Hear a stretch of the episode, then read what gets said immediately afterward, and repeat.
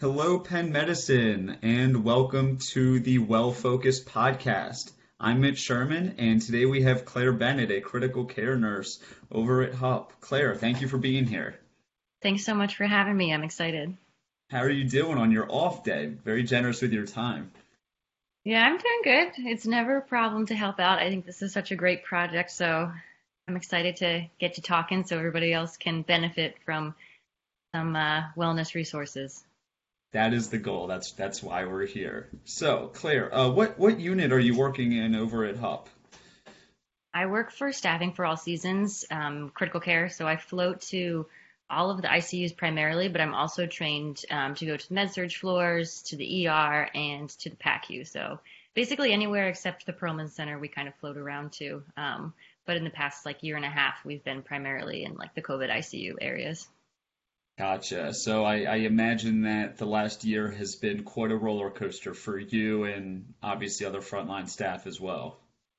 Yeah, it's definitely been um, tough. I think we all thought by th- this point, you know, during this year that it would be, you know, over and behind us. Nobody knew how long it was going to last. And so kind of looking back, it definitely has gotten better, but it's it's been tumultuous and, and tough for a lot of reasons, but it's a really good team, not just the Staffing for All Seasons, um, critical care nurses, all of the I C U nurses um, have been really great, and everybody's, you know, been trying to work together to keep the morale up, and hopefully in the next couple of months or so, we will be able to, you know, look back and say, oh, remember when COVID was, blah, blah, blah. Yeah, it's interesting. So I actually started here um, with Penn Medicine about two and a half, three weeks before it all hit.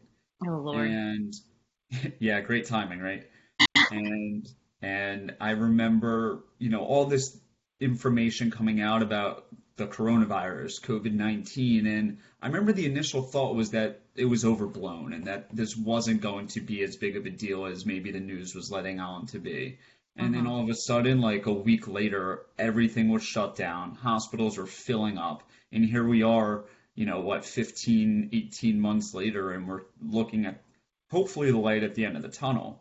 Mm-hmm. Um, but yeah, so walk us through those, you know, first few weeks, maybe first few days even. Sure. And I, so I just want to preface this with, I'll be speaking primarily to, you know, my experience. I don't want to like blanket statement anybody else's experience, but I, I kind of feel like at least in the I C U and some of the med-surg floors for COVID, we've, we've had pretty much the same struggles and and um, issues that we face at work and at home. But um, in the beginning, I think we all were thinking, you know, this is really going to stink for, you know, maybe a couple months. And I remember thinking, because it was back in March, I had just come back from maternity leave when everything was happening. So I came right back into it.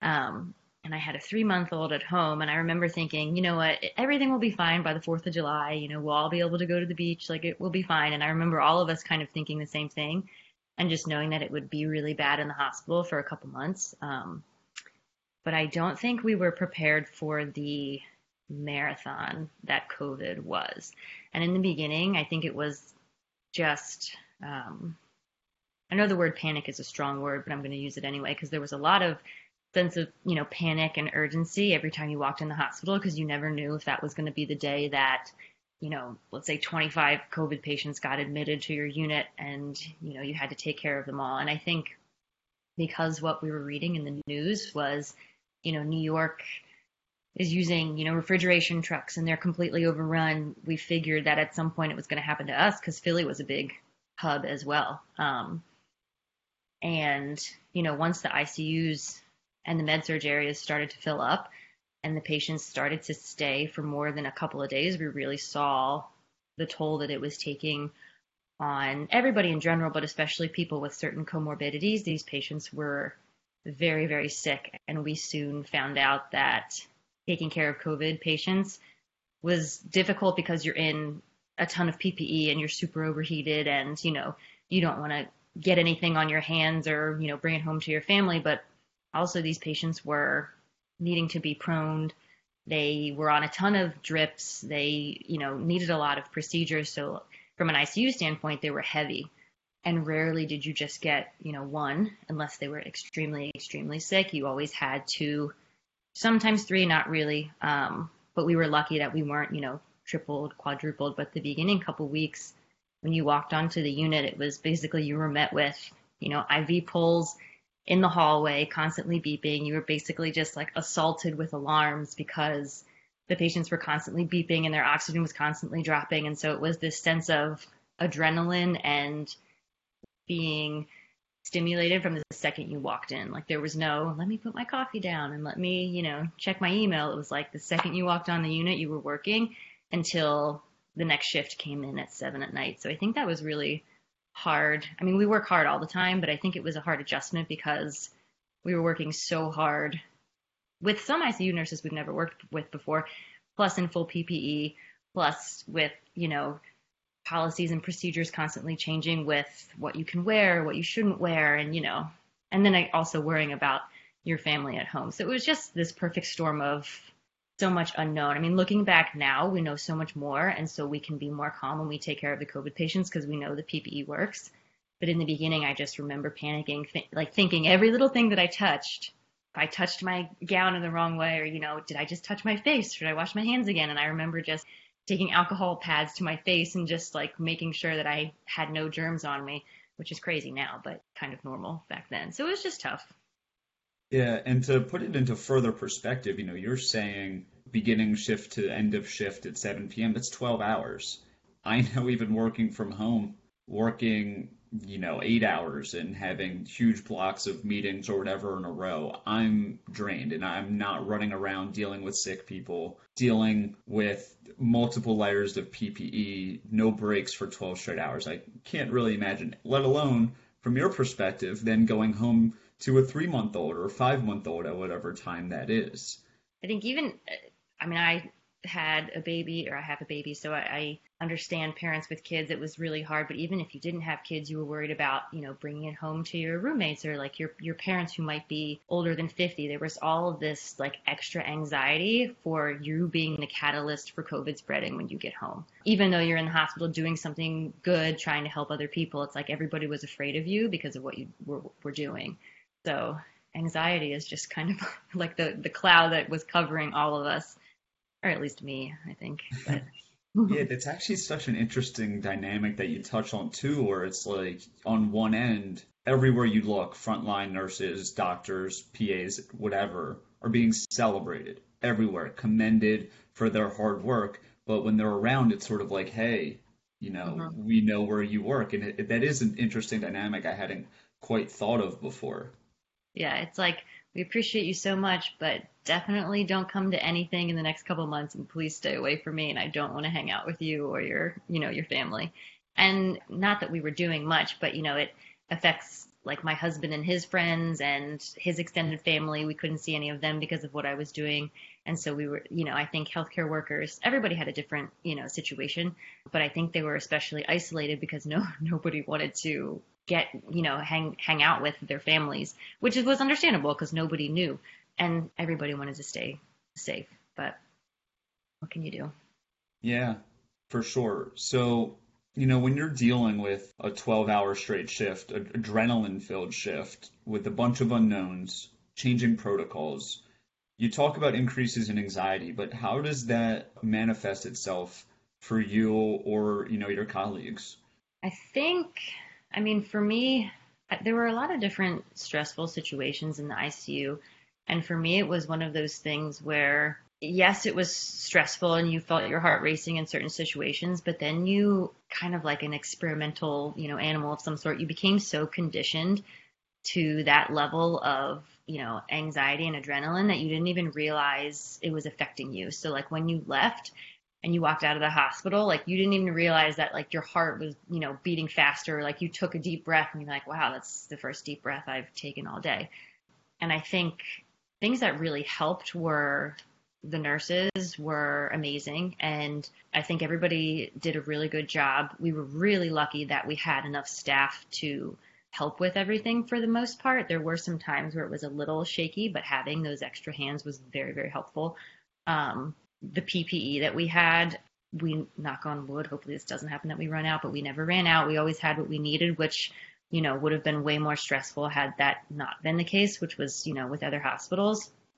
And I think the the resources, like people donating food and um, people dropping stuff off to give to um, the nurses in the I C Us and the nurses in general, was just like little glimpses of the outside world where it's like, oh, people still know we're here. People still know we're in here, you know, fighting the good fight. And I think those little things brought a sense of reality back to us, like, okay, people know that, you know, we're struggling in here and it'll be worth it in the end. And, you know, when we FaceTimed people's families and stuff because they couldn't come in, they were really grateful. So I think that kind of brought us back down a little bit to say, we're not just struggling in here for, you know, no reason. We're trying to, you know, save people's lives, and people recognize that. But it was definitely hard to manage the anxiety of a work day, especially because a lot of the times we didn't get a chance to go outside. Like rarely do, at this point in time, rarely could we go outside to, you know, eat lunch or anything like that. It was always like, take ten minutes here and like go grab a coffee or something like that.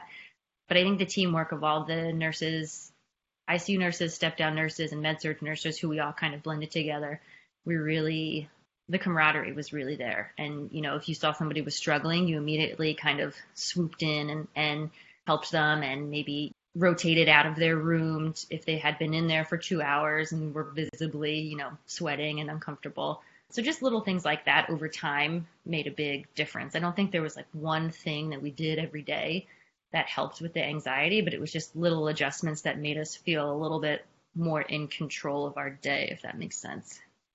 Yeah, for sure. And when you say camaraderie, it does make sense to me that you're all doing it together.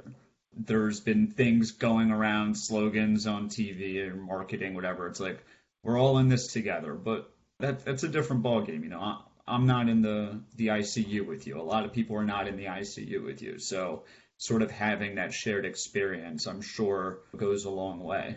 Right. You had people to, you know, commiserate with or vent with, and then also to, you know, celebrate somebody getting out of the I C U or going home or something like that. So it helps to have, you know, sounding boards, good teammates. For sure. Now, what happens if one of your colleagues comes down with COVID? What What's the protocol for that?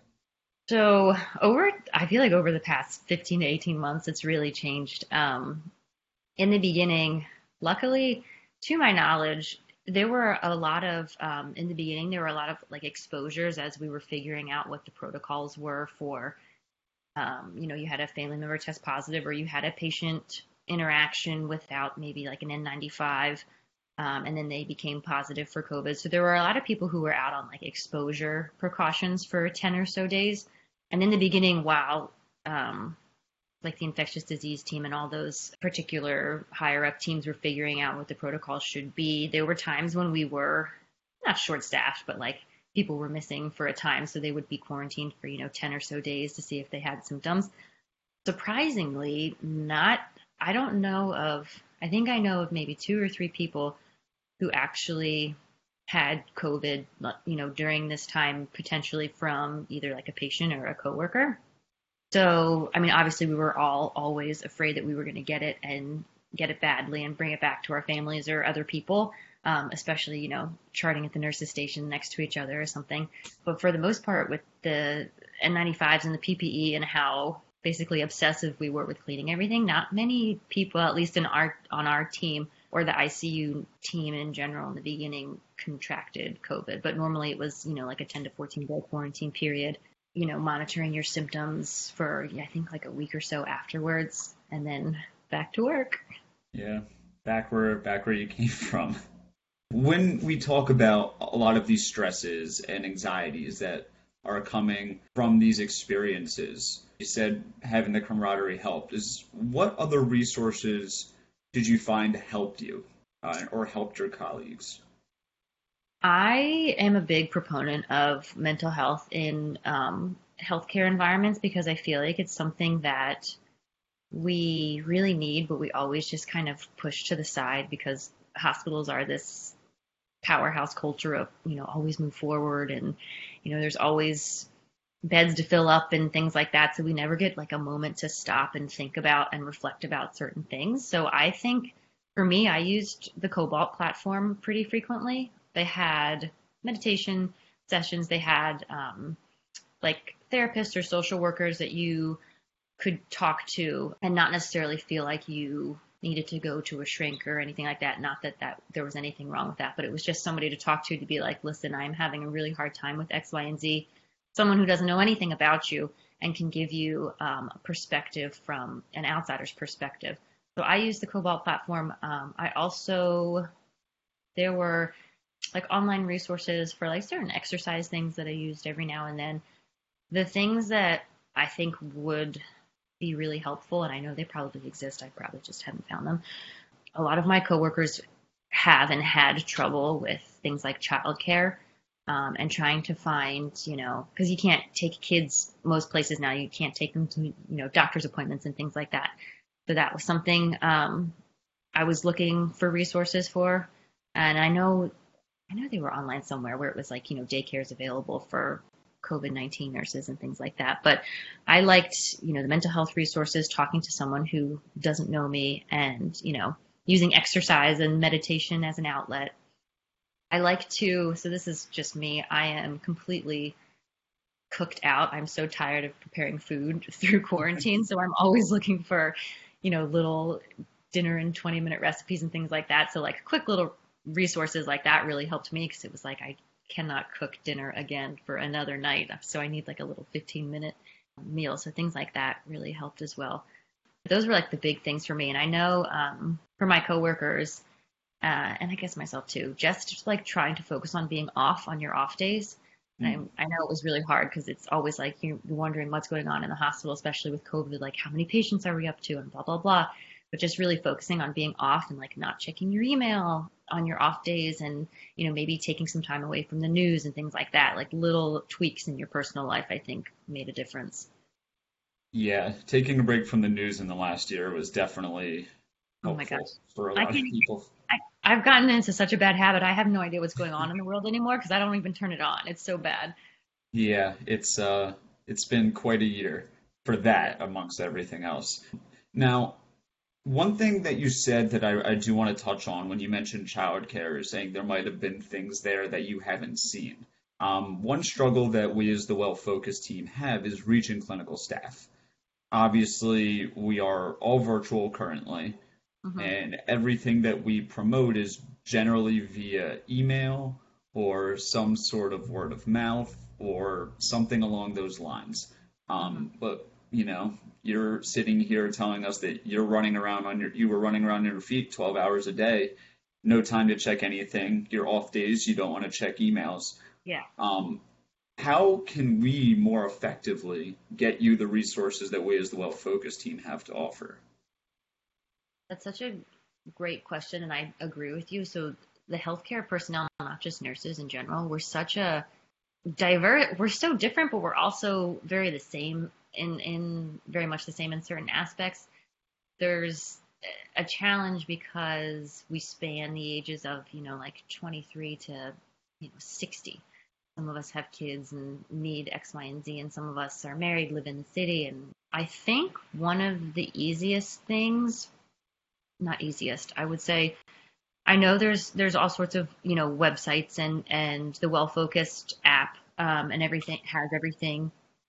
But for clinical staff, we are looking for like the easiest way to see as much information as we can. So I think if there's like some sort of compilation of, I need help with like a babysitter or childcare, boom, this is where I go. I am looking for like healthy recipes, boom, this is where I go.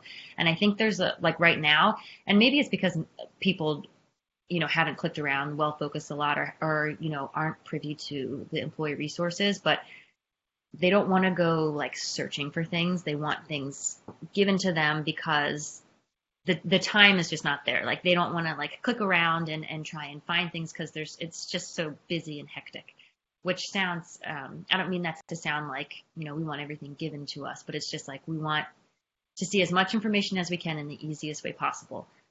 And the other thing too is I think just consistency. So in the beginning, I think we were constantly getting like, this resource is, is here for you. We have, you know, food for you here. Come to come to this. There's this meditation virtually. And then all of a sudden it kind of like fizzled out. And so I think this, uh, and it's not, I mean, in general, I don't mean, you know, the Well-Focused group at all. Um, and so I think that consistency over time, because because nurses and healthcare workers in general are going to feel the effects of this and are still feeling the effects of it, because most people have kind of not pushed COVID to the back, but they're like, okay, COVID's going to end soon. But they don't realize that there are still multiple units in the hospital that are filled with COVID patients that still have nurses and doctors and whatnot taking care of them. So I think just not feeling forgotten about and being consistent with the resources that are available. Cobalt was great. And I know, you know, I would shout it from the rooftops that I loved the people who I talked to. I felt totally open and, and not judged at all. And I would talk to who I talked to, again, in a heartbeat. Um, but I think that kind of fizzled out as well. And I don't think as many people got to use it as should have. Um, so something like that, keeping that around would be great. But just like little tidbits of, if you need childcare or if you want access to some sort of like exercise videos at home would be great, since, you know, gyms are closed or something, just like little things here and there. I don't know, just just little things we can do at home, but things that we can like kind of get on our own time too. Not necessarily you have to log into the computer at this time on your off day, if that makes sense.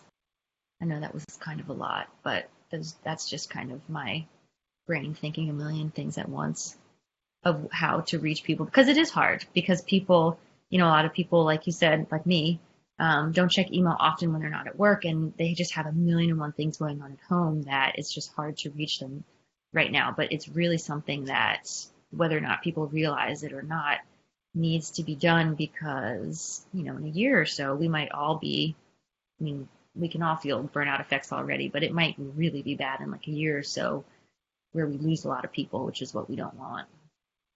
Yeah, I, I mean, I appreciate the the long answer, because we have this in podcast form, so we can listen as much as we need and take as many notes on it as, as we can. This is information that's incredibly valuable for us as, you know, well-being resources for you. So thank you for that. No um, problem. It's just so hard. I feel like I, what I, like I know all the resources are out there, but do you know what I mean? Where it's like they just, we just want to see quickly like what's there and be able to click it quickly, like instant gratification almost. one hundred percent, yes. And especially, you know, if some of the resources, like you said, the the WellFocus platform, um, shameless plug. But if a nu- um, if a nurse doesn't have necessarily the time for all that, they might not even see that the wellness platform exists. Um, mm-hmm. I know I'll have met, I've met people that work for Penn Medicine and don't know what the WellFocus team is. And then I'm like, okay, let's sit down. I got you. But yeah, and one thing I also want to comment on is when you said towards the beginning of the pandemic, there was all these resources being thrown at you via donations, if it's food, if it's mental health, if it's free exercise classes, whatever. Mm-hmm. I actually, like many other people, wore different hats during the peak of the pandemic. And one of the additional responsibilities I had was helping to coordinate donations. And it really felt more like a sprint than a marathon, because, oh yeah, just like you were saying, because towards the beginning, you know, over the summer last year or, or late spring, talking to people every single day, putting them either to H U P, Presby, Pensy, wh- whoever, and then all of a sudden it just kind of fizzled out, and yeah, we stopped hearing from people. And it, I think it was sort of like you said, we were prepping for maybe a month or two and it going back to normal. And once it all of a sudden has been, you know, eight months, nine months, a year, whatever. Yeah, it's hard to maintain that in Absolutely. Any capacity. And I think the hardest thing for healthcare workers is once, and I hope this happens, once things do start to slow down, I think, is when they will be able to take the time to really reflect, which is what we should have been doing, but you know, we can't because we're in go, go, go mode. And that's when I think it'll really hit people like, whoa, what just happened this past year? Like, I need to really decompress all of these feelings, or, you know, rework my life. You know, this isn't working, this schedule, X, Y, and Z. So I, I just think something always being there will really help staff, because, you know, consistently over time, it's it's after the initial shock that people will really be like, whoa, take a step back. Let me see what I need here. Yeah, it's kind of like, in a way, when you get off that twelve hour shift and realize you haven't taken a deep breath. Right. Like when we get out the at the other end of this tunnel and you look back and you're like, poof, let me catch my deep breath in whatever form that might be for somebody, a different way to emerge out of the tunnel. Right, exactly. So I love the Well-Focused platform and team. So any way I can help. Awesome. We appreciate that. You know, normally to end these podcasts, I like to ask a fun question, uh, either pertaining to the topic or not. Uh, okay. This one is not pertaining to the topic. I am assuming a little bit with this question. Um, listeners, we are recording this on May fifth, one day after May fourth, which is also known as Star Wars Day. Okay. May the fourth be with you. Claire, are you a Star Wars fan? You know, I, I'm not going to lie. I wouldn't call myself a Star Wars fan because I haven't seen all of the movies, but I feel like I know most of the characters and I've seen some of them. So I don't want to be a Star Wars imposter, but I know, you know, Jedis and, you know, Luke Skywalker, and I've seen, I think I've seen three of them. Okay. So that is enough for me to ask this question. What is your favorite Star Wars movie that you've seen? Return of the Jedi. Return of the Jedi. That was my dad's favorite. It's a good yeah. one. And I think that was the last one that I've seen. But I always find it funny, May the fourth be with you on May fourth. I always forget about that. Now that you say that, I should probably get back into that. Because I, it's not, I did like the Star Wars movies. I like their settings and their characters and, you know, Chewbacca and all those characters. So I'll, maybe I'll get back into it and watch watch some Star Wars. Definitely. There's a lot of content out with movies and shows and cartoons and whatever, comics. So, I mean, as I'm a big Star Wars, Harry Potter, Marvel nerd myself. So I'm, I love Marvel. If you ever need recommendations, I got you. All right. That sounds great. Claire, thank you so much for being here. This was very insightful and uh, very helpful for uh, a lot of us to get a glimpse of, you know, what the last year has been like and some great tips on how we can better help our frontline staff moving forward. It's always a work in progress, and we are very appreciative. All I mean, I speak for all frontline workers, of any help in any um, capacity. So it was great to help you out and talk, and I hope people got, you know, something good from it. I feel confident about it. Thank you for being here. Yeah, no problem.